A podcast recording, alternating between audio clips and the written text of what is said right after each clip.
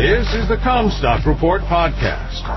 We are strong advocates for the American family farm and your top source for the agriculture markets. And now, here's your host, David Kruse. This is David Kruse with the Commstock Report.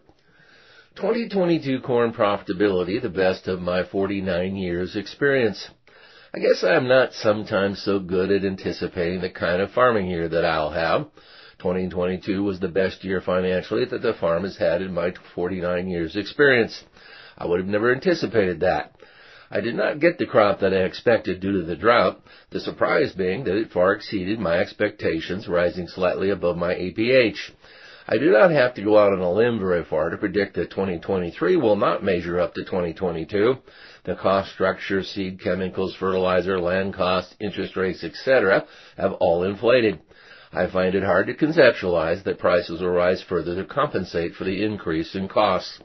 By chance or by management, some of both, my 235 acres of corn had the highest yield of the family, 234.5 bushel per acre. That's not a record, but a lot of corn growing here in northwest Iowa did not make 200 bushel this year. The corn was harvested with no drying cost needed. I used the Iowa State University estimated cost of production and adjusted for my program and numbers and came up with $890 an acre 2022 cost of production. I came up, given my yield, with a $3.80 a bushel cost of production. I netted an average price of $7.23 a bushel for the corn, with all sales being made above $7 a bushel with local positive basis, which grossed $1,695 an acre. It is not often that you can put both a respectable yield and a good price together. I'm still long December 23 corn, as recommended in our report, which at this time carries an open profit. You can do the math for dollars per acre profit. The only problem was that it was just 235 acres. I was asked by a subscriber why the last couple of years I held off sales, storing the crop well into the next marketing year, and this year we are moving ahead more aggressively with those sales. Frankly, we did not move fast enough, having passed the best price at harvest. The first motivation for sales is that corn is over $7 and soybeans $15 a bushel here. I previously stored to get those prices, and they are here now. If I want to own inventory, I expect that market volatility will give us the opportunity as the year progresses. I have a little interest in pre-hedging 5 to $6 corn. We did not sell any of our corn too cheap last year. We are selling this year's cash corn over $7 a bushel and our long December 2023 at 583. I like that relationship.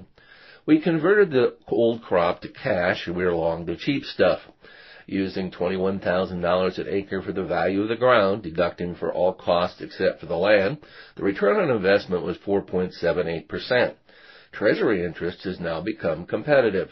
The corn market is in part a logistical conundrum.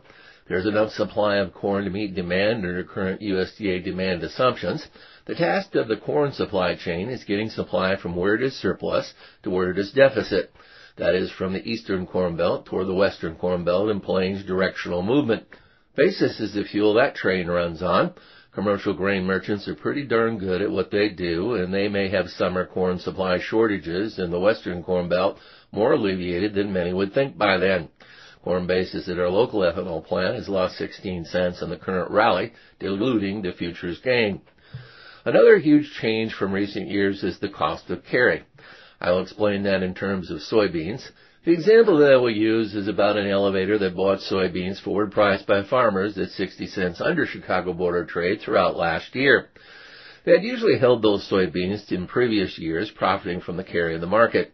This year offered 40 cents over Chicago Board of Trade, they sold them. They picked up an even dollar per bushel profit in the basis, which will keep the elevator running, they do not have to borrow money to hold them. 78% interest in a million bushels of 13 to $14 soybeans is not recoverable by hedges. It is the same for farmers as for commercial grain elevators. $15 soybeans financed at 8% held for six months cost 60 cents per bushel in interest. That is incentive to sell this crop. We will continue to scale up sales into the Argentine weather rally as long as it lasts until sold out. Sales revenue cancels out expensive debt, and if you have operating costs covered, CDs will earn 4.55%. If soybeans were $12 a bushel, storing would make sense.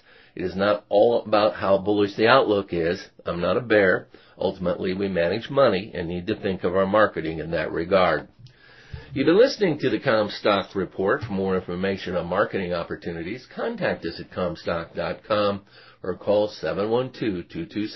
712-227-1110. For a more complete version of the Commstock Report with hedging strategies and trade recommendations, subscribe on our website at commstock.com or reach out to one of our risk management specialists about how we can help you protect your profits.